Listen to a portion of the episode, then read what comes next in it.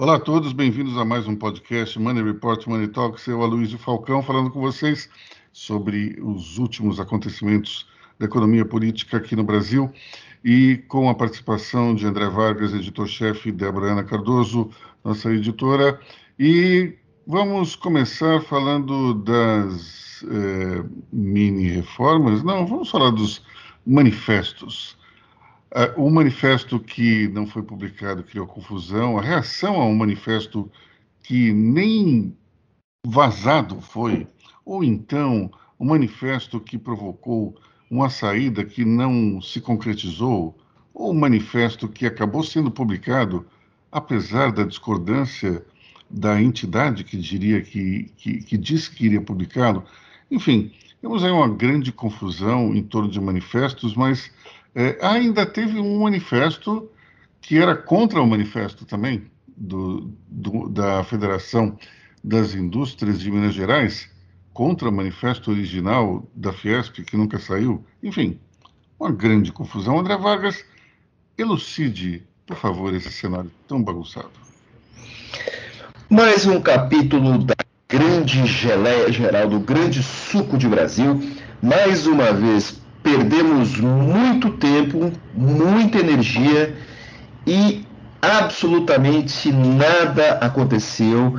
A República novamente correu atrás do próprio rabo. E só que dessa vez tudo foi é, com grande participação da iniciativa privada. A história toda é o seguinte: como se sabe, é, a Federação dos Indústrias de São Paulo preparava um manifesto em defesa da democracia esse manifesto foi apresentado a várias entidades, entre elas a Federação dos Bancos, que, por deliberação, uh, por votação interna, concordou em participar desse manifesto. Só que o presidente da Caixa, senhor Pedro Guimarães, Aloysio, é isso? Pedro Guimarães. Pedro Guimarães uh, se posicionou contra, apesar de ser voto vencido, e ameaçou sair da Febraban alegando que a Caixa e o Banco do Brasil não precisavam mais participar da Febraban, eram entidades poderosas demais. E mesmo sendo voto vencido, que não quis participar disso, porque afinal Caixa e Banco do Brasil são bancos públicos. É, isso causou estremecimentos políticos, e o que aconteceu? Entrou em jogo a turma do Deixa Disso, e alegadamente o presidente da Caixa conseguiu barrar o manifesto e depois o presidente da Câmara, o nosso amigo Arthur Lira, segurou o manifesto para depois do 7 de setembro. Então, o manifesto não saiu, porém, o seu conteúdo vazou.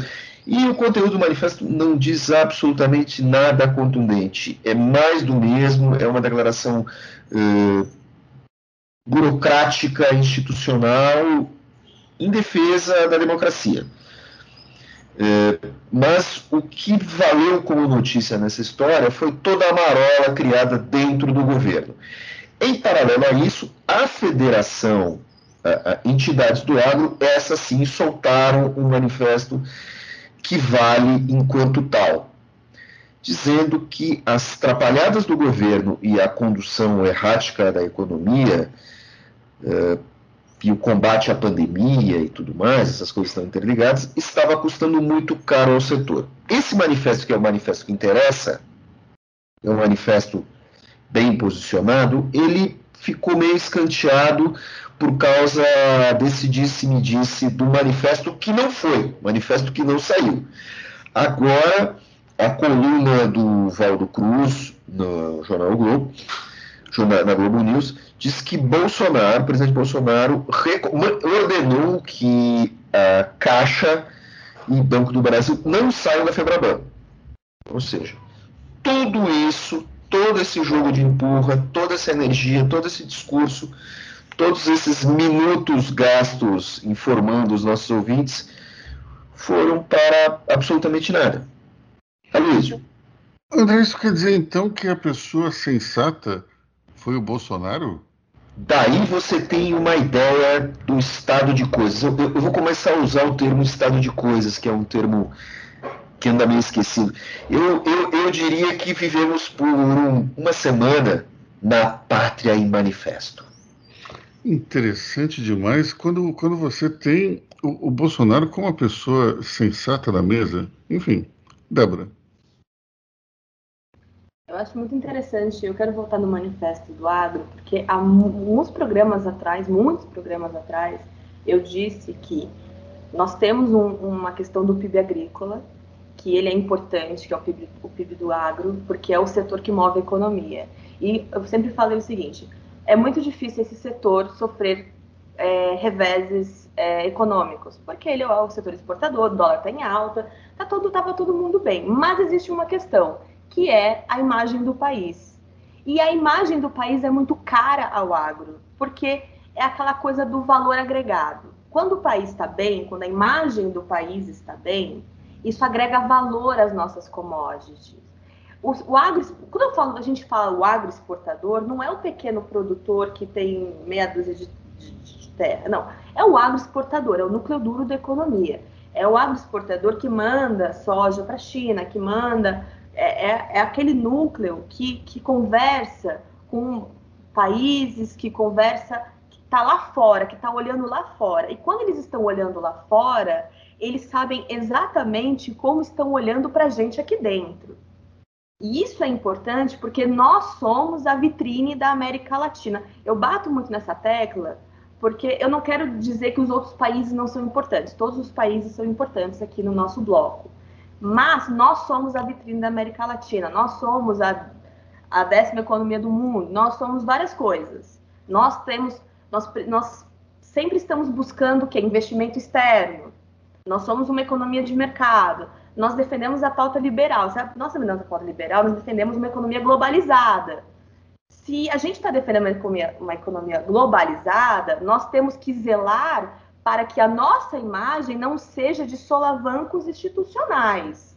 Se, a gente, se os setores produtivos estão perdendo tempo, tempo, é isso que eu estou falando, tempo é dinheiro, se estão perdendo tempo fazendo manifestos para falar, olha, a praça é dos três poderes, olha, vamos zelar pela democracia, que eu acho que, eu, que era uma coisa que era pacificada até ontem.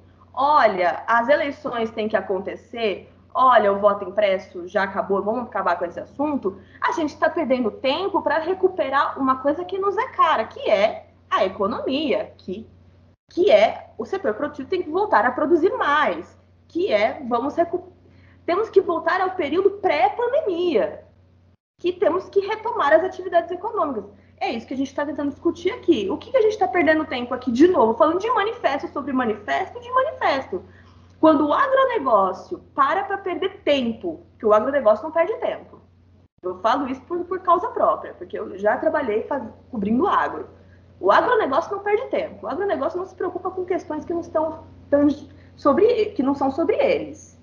Quando o agronegócio para para perder tempo para falar de república e não sei o quê, e olha, democracia, e não está olhando para o seu setor produtivo, para melhorar sua produtividade, para não sei o quê, é porque tem algo muito errado. Porque se os bancos estão perdendo tempo para falar disso, os empresários estão falando disso, o agronegócio está falando disso, qual é a economia de mercado que a gente está defendendo aqui?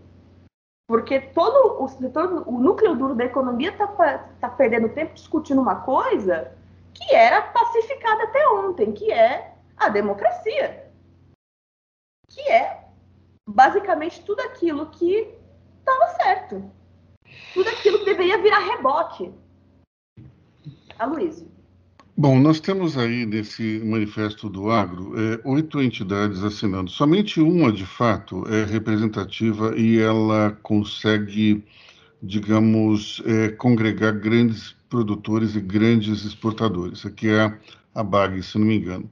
Mas o, o importante dessa história é que é, você alguém tocou o, o dedo na ferida, que é a imagem do Brasil. A gente não pode ser refém de uma situação na qual todos os grandes países, de uma certa forma, têm uma má vontade com, com o nosso Brasil aqui. Temos uma situação interessante porque os apoiadores mais extremados do, do governo acham que apenas os países de esquerda são contrários a, ao Brasil.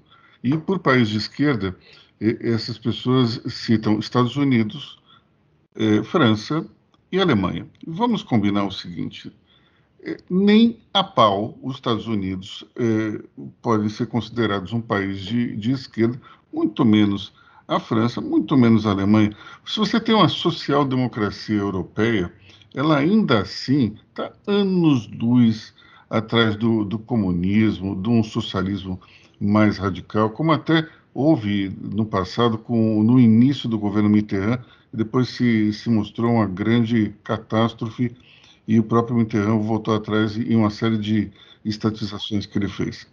Agora, dentro do. Dentro, a Débora está tá mandando uma mensagem que os Estados Unidos têm duas mãos direitas, e de fato é isso mesmo. A única diferença que a gente tem, basicamente, entre eh, entre o que eles chamam de esquerda americana e, a direita americana, é que os republicanos que representariam a direita são mais adeptos do livre mercado e, e os democratas são mais adeptos de impostos altos e programas sociais.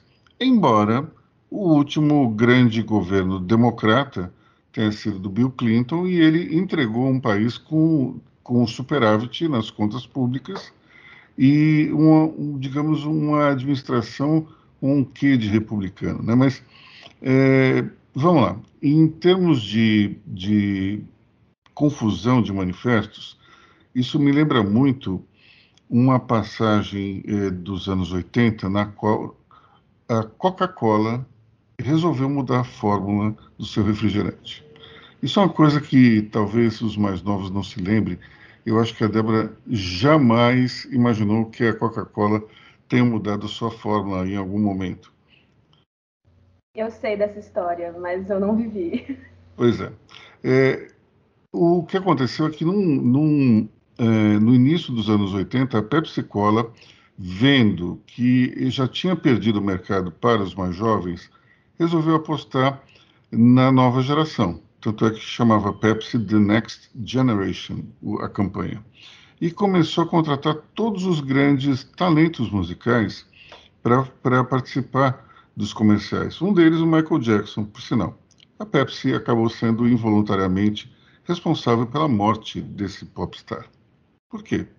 Porque na gravação de um comercial, é, o cabelo do Michael Jackson pegou fogo, porque um, eles soltaram os fogos de artifício muito perto dele, ele usava um gel na cabeça pegou fogo, e a partir daí ele desenvolveu um vício é, em cima de, de analgésicos, o que acabou levando à morte. Mas, enfim, voltando à história, a Pepsi então acabou, num determinado momento, ganhando a liderança do mercado de refrigerantes dos Estados Unidos, que foi um feito incrível dada a dominância da Coca durante décadas e décadas.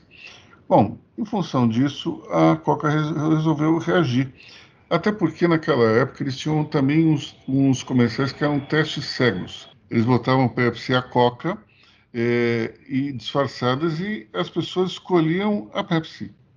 Porque a Pepsi tem um sabor mais adocicado e menos, eu acho que efervescente. Então, é, a Coca resolveu lançar um, uma nova Coca-Cola, chamada New Coke. E foi uma confusão danada, porque as pessoas começaram a comprar Coca antiga, achando que ia acabar, fazer estoques, um, um, um protesto generalizado. E no que, que isso tem a ver com a nossa história dos manifestos? Tem a ver com o comercial que a Pepsi fez.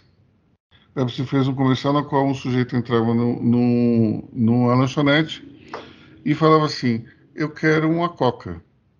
E daí o atendente falou assim: Qual coca você quer? Daí ele falou assim: Como assim, qual coca? Bom, é, tem a, a velha, que virou a nova, e tem a nova, que virou a velha.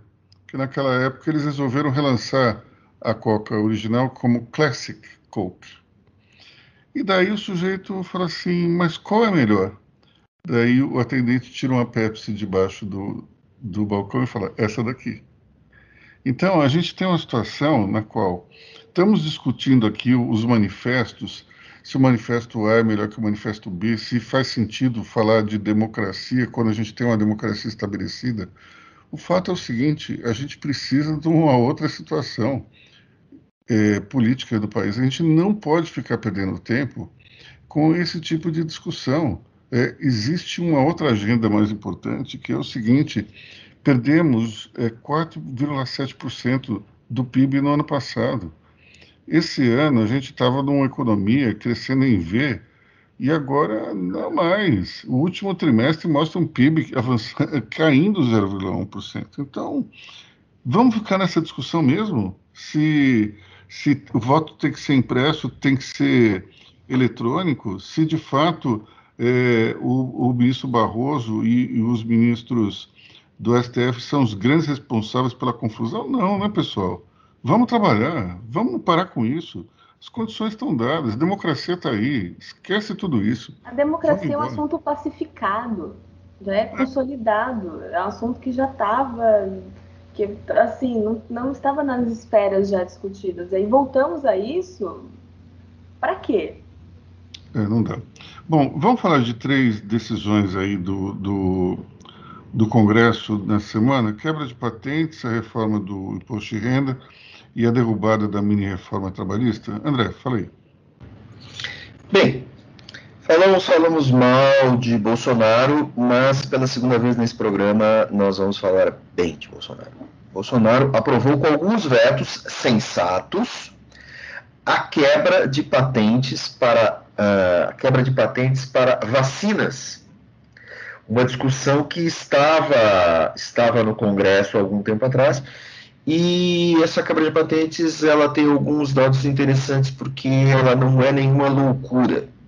A quebra de patentes de vacinas para vacinas ela só uh, vai valer, não vale para esta esta pandemia, ou melhor, não vale para este momento da pandemia.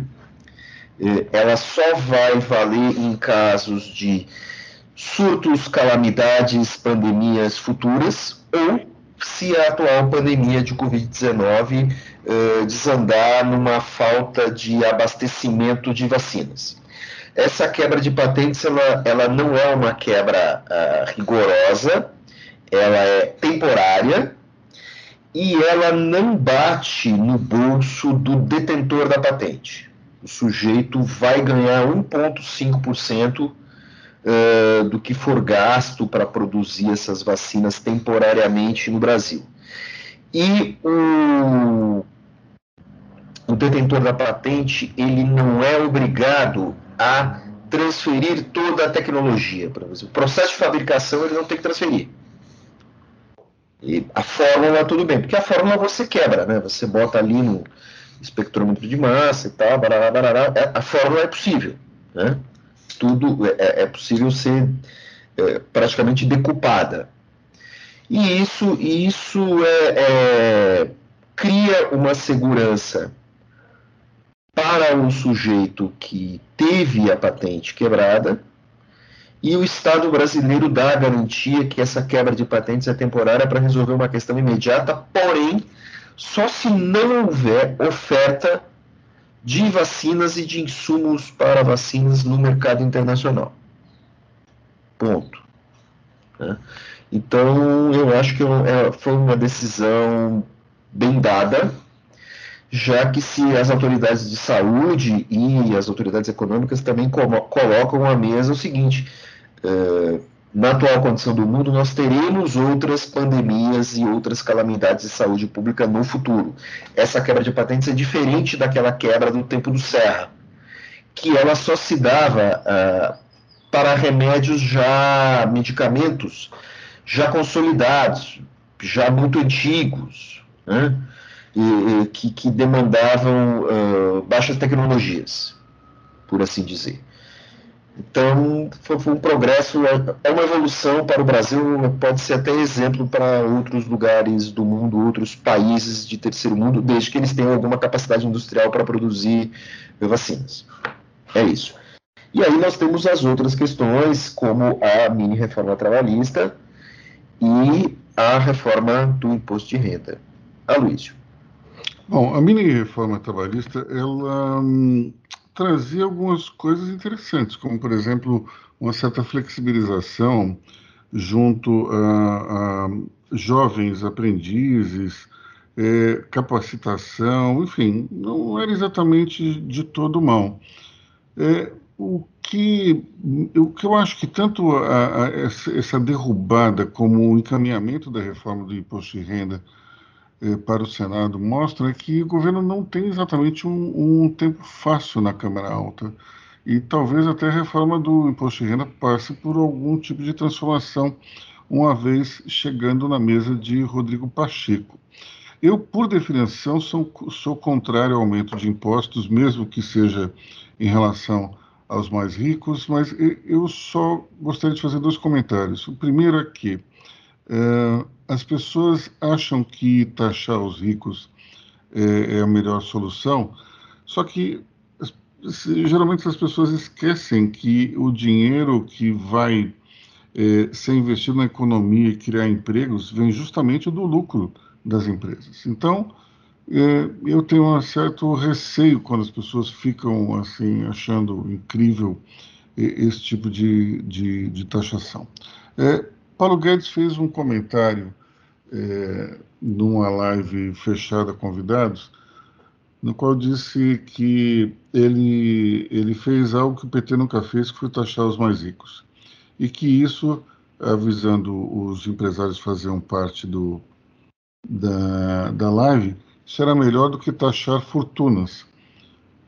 E que, portanto, com essa taxação, o, o PT, se assumisse o poder novamente, não iria taxar fortunas. Olha, eu discordo disso. Eu acho que vai ser o pior cenário possível. Tivemos um aumento eh, de impostos nos dividendos e vamos ter um, um, um imposto sobre fortuna se o PT voltar ao poder. Então, é uma coisa assim, meio complicada. E em relação a esse imposto, que acabou ficando em, em 15%, é preciso que a gente faça um, um esclarecimento. Qual que é? Quando se fez uma conta inicial é, para que para que fosse calculada qual era o impacto fiscal eh, junto ao empresário, se pegou os 34% que havia antes, se somou os 20%, enfim, se chegava a um número X. Só que o detalhe é o seguinte: na maior parte dos casos, os dividendos são, não são equivalentes ao lucro total da empresa. Uma empresa, vamos supor, lucrou 100 milhões essa empresa ela não vai distribuir 100 milhões para os seus acionistas. Ela vai, pelo menos, manter uma parte como capital de giro, outra parte de investimentos. Geralmente, aí a média da, do, da distribuição de dividendos é entre 20% e 25% do lucro. Então, quando se faz o cálculo, é o seguinte: é, são 15% sobre os 20%. Então, é muito menos do que se imaginava inicialmente. É, só que eu, eu repito, eu sou contra qualquer tipo de aumento de impostos num país como o Brasil, que a gente já tem uma carga tributária escorchante. André, vamos lá. Novamente, a gente discute, uh, ganha corpo a discussão sobre aumento ou redução de impostos uh, no, no, no, andar de cima. Né? É um termo que o Hélio, Hélio Gaspari usa. Mas eu acho que a principal questão, o principal nó da questão tributária no Brasil não é esse. O principal nó é o imposto em cascata sobre o consumo, que é um imposto que bate no invisível, que é o consumidor. Porque quando você compra uma latinha de Coca-Cola ou uma latinha de Pepsi, ou um saco de farinha, um saco de feijão, esse imposto já está embutido ali. Só que ele é um imposto que ele vem rolando, ele vem em cascata, porque você tem o ISS, o ICMS, sabe assim? Quando chega, e aí esse é o imposto escorchante, porque é um imposto invisível que a gente não vê que paga. E esse é o imposto que cria todo é, é esse imposto em cadeia que cria toda a, a, a burocracia, toda a discussão inútil, todo é, o, o, o gasto do consumidor, que a gente pode classificar como gasto inútil porque a gente não sabe direito para onde vai.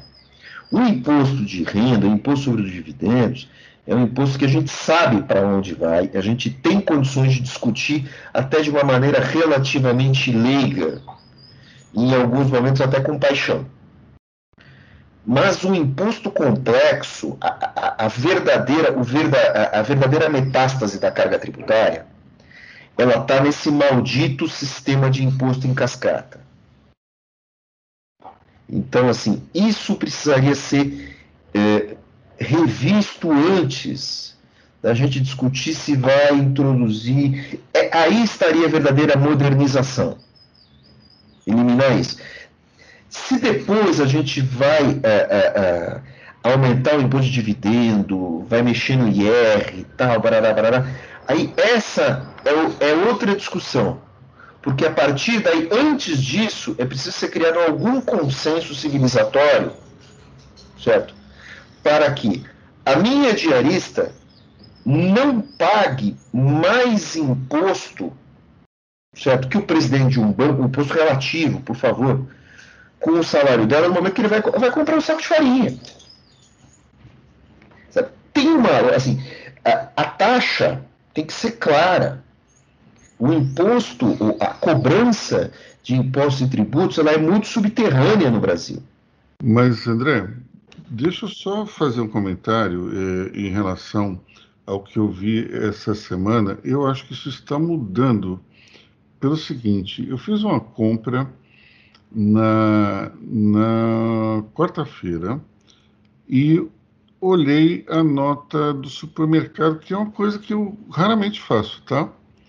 E era uma compra de 300 e poucos reais.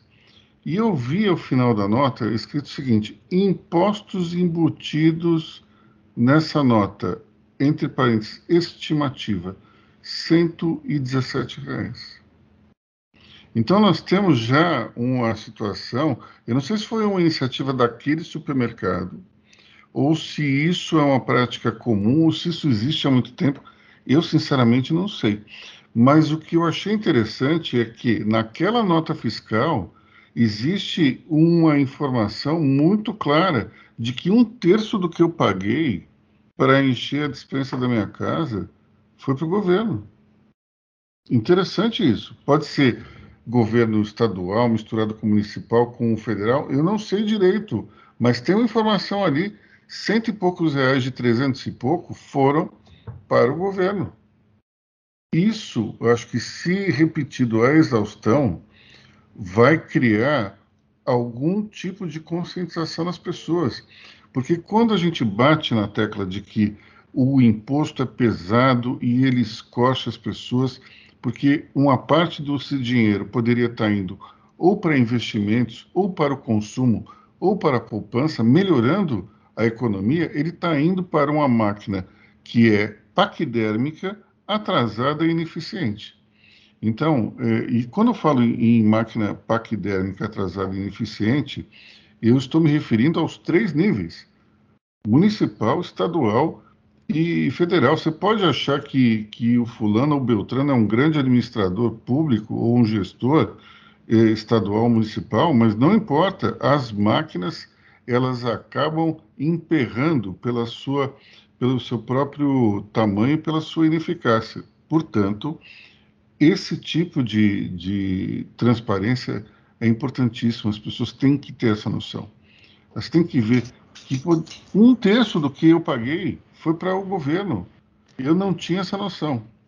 Só uma coisa, essa, essa rejeição à reforma trabalhista e a questão dos impostos, enfim, mas a rejeição da reforma trabalhista, ela causou uma treta na ala governista no Senado. Inclusive, porque o senador Fernando Bezerra, que é o líder do governo no Senado, deixou o cargo dele à disposição porque acordos não foram cumpridos e tudo mais. E ele disse que ele era o líder do governo e tal, que ele se sentia muito honrado, mas que os membros daquela casa não tinham cumprido o que tinha sido prometido na votação e blá blá blá. E aí ele não tinha mais condições de continuar naquele, naquele posto. E aí teve troca de, de chumbo ali, de, de farpas entre as casas legislativas. É, rolou de tudo essa semana em relação às duas casas. O, o Senado se tornou um novo muro. Porque o que, que acontece? Essa coisa de você continuar provocando os poderes nessas crises institucionais, uma hora ela afeta as casas que você precisa para governar. A gente sabe, a gente precisa, o executivo precisa do legislativo para governar, para tramitar matéria. Uma hora isso vai, isso, isso começa a infectar onde você precisa. Isso infectou um pouco o Senado, até porque você o governo Bolsonaro ele, ele, expôs o Senado a uma situação muito complicada, que foi o impeachment do, do Alexandre de Moraes. Eu acho que os senadores não receberam aquela situação muito bem. Não acho que eles tenham usado a mini-reforma para retalhar o governo, não acho que seja esse o caso.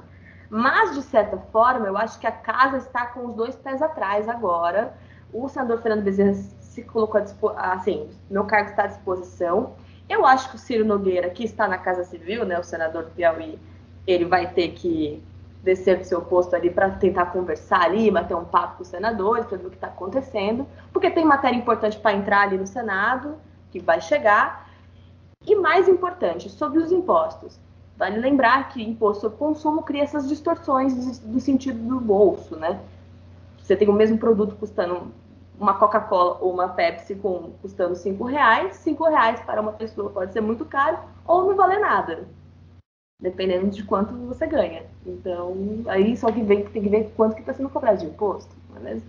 Mas vamos voltar aí ao, ao Senado. E o Senado virou um muro agora, porque existe mais um detalhe no Senado. Rodrigo Pacheco é o nosso postulante aí, talvez, à presidência do Brasil. E agora ele vai querer ser um contraponto ao Bolsonaro também.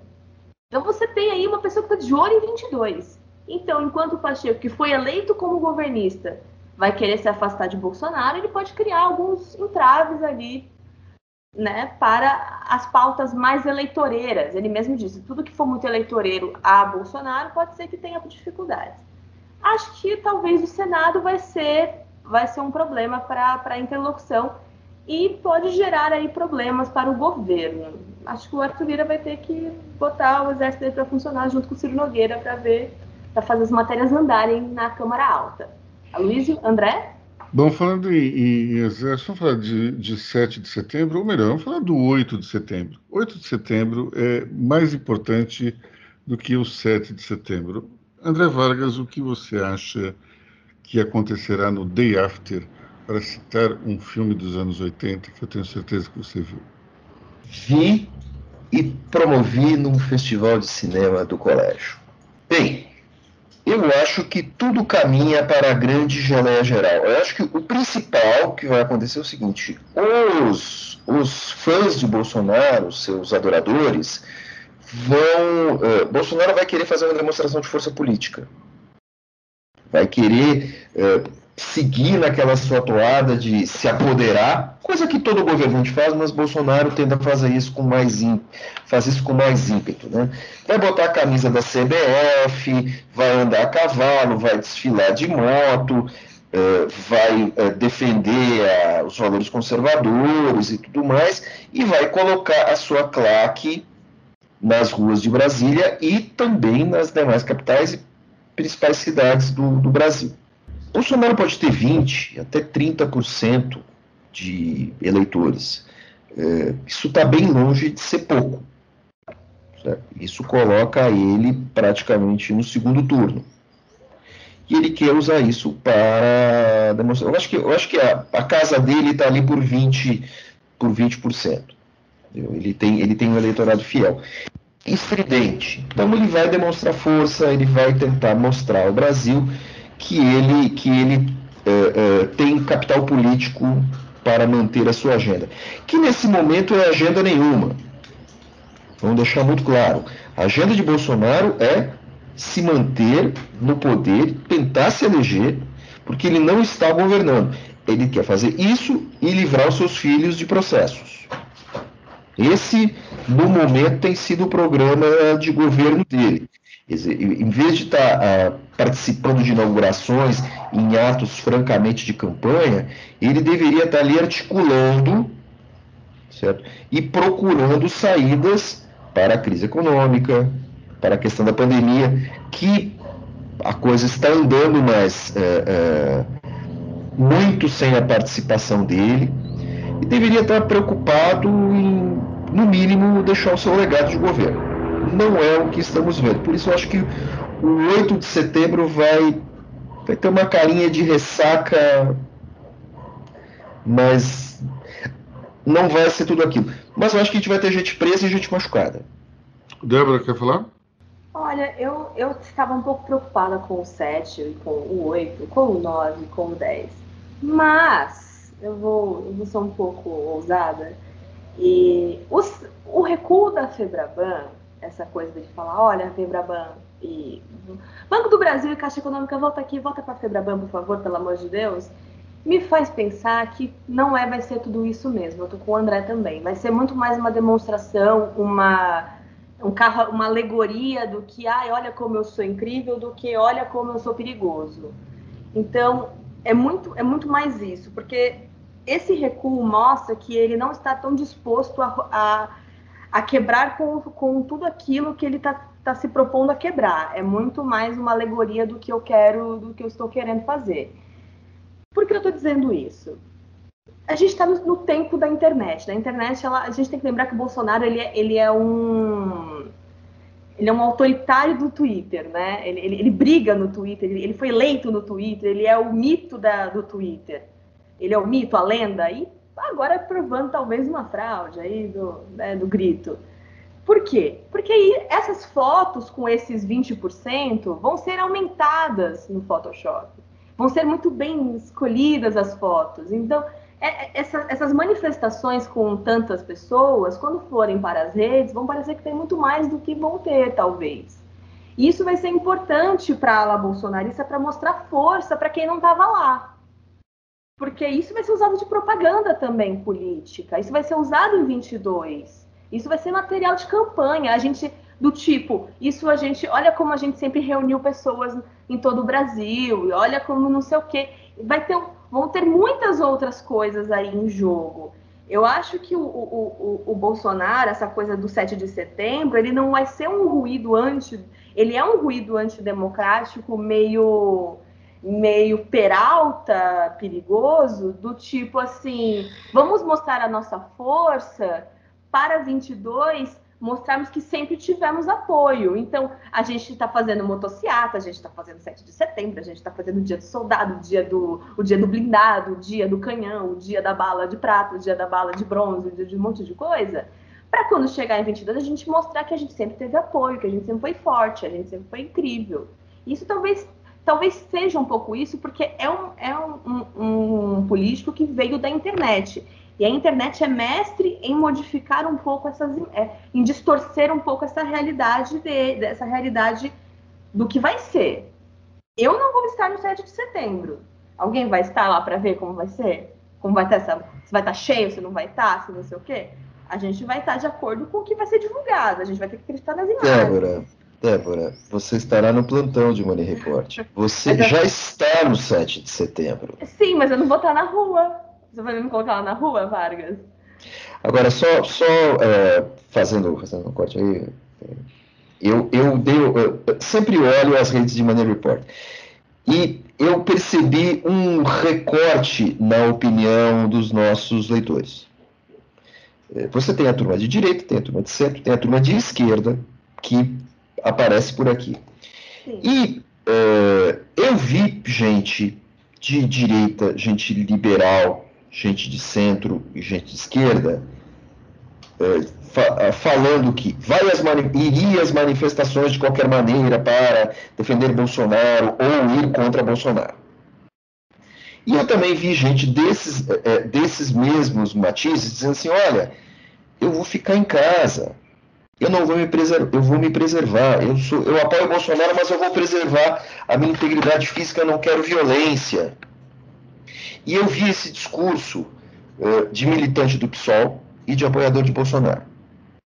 Isso nas redes de Money Report. Então, eu acho, assim, pela primeira vez eu percebi uma quebra. Uh, não, uh, a polarização foi outra. Foi uma polarização um pouco mais uh, civilizatória, não só de direita e de esquerda. Mas, assim, a maioria das pessoas dizem assim, olha, eu não vou me expor, eu não quero violência. E eu, eu sou um cara meio, meio pessimista, é, aquilo aqueceu meu coração. Eu, puxa vida, não tem tanto maluco nesse país. Ah, Ainda bem, né? Vamos falar um pouco sobre, eh, para encerrar, uma pesquisa que o Jornal Valor Econômico soltou hoje, que fala de uma certa forma com a capa da revista Veja, que chega às bancas também nessa sexta-feira. A capa da revista é, coloca uma foto do Bolsonaro com uma corda e, e, o título é Inimigo de Si Mesmo. É uma, é, eu acho que é uma reportagem bastante ponderada, não é uma matéria, digamos que esculhamba o presidente, mas mostra claramente que boa parte das confusões que ele enfrenta foram criadas por ele mesmo. Então, é, é, primeiro acho um ponto interessante que não fica naquele panfletarismo que a gente vê em outras publicações contra o Bolsonaro, mas é, é uma crítica extremamente centrada. Então, eu recomendo a leitura, acho interessante. Bom, é, a pesquisa que o Jornal Valor Econômico fez somente em, somente em cima do eleitorado de São Paulo. Então, é, falando primeiro da sucessão estadual, é, Geraldo Alckmin tem a liderança com 23 pontos, seguido de Fernando Haddad com 19 e Guilherme Boulos com 14.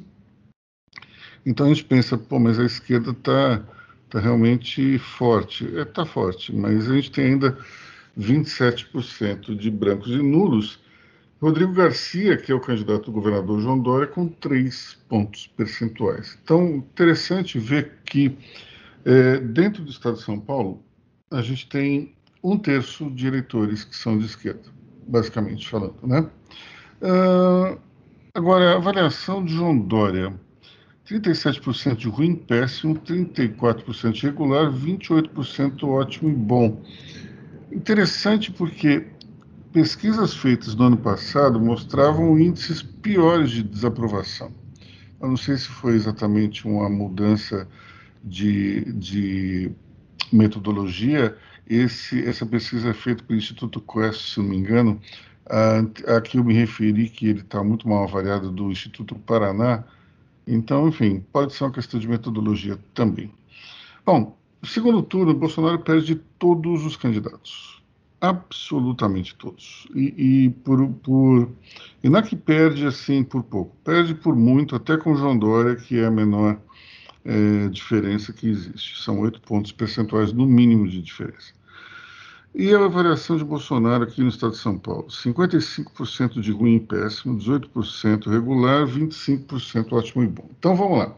André Vargas dizia que achava que era 20% o eleitorado de Bolsonaro. Aqui a gente tem 25% de pessoas que acham no estado de São Paulo que ele é ótimo ou bom. Vamos dizer que é, isso flutue aí no Brasil, mas eu acho que talvez é, no interior seja até um pouco mais que isso. Eu arrisco dizer que a gente deve ter uns 27, 28% de eleitorado fiel hoje Bolsonaro. É suficiente para colocá-lo no primeiro turno, mas não é suficiente para fazê-lo ganhar a eleição. Então, como é que é, como é que esse cenário será o ano que vem?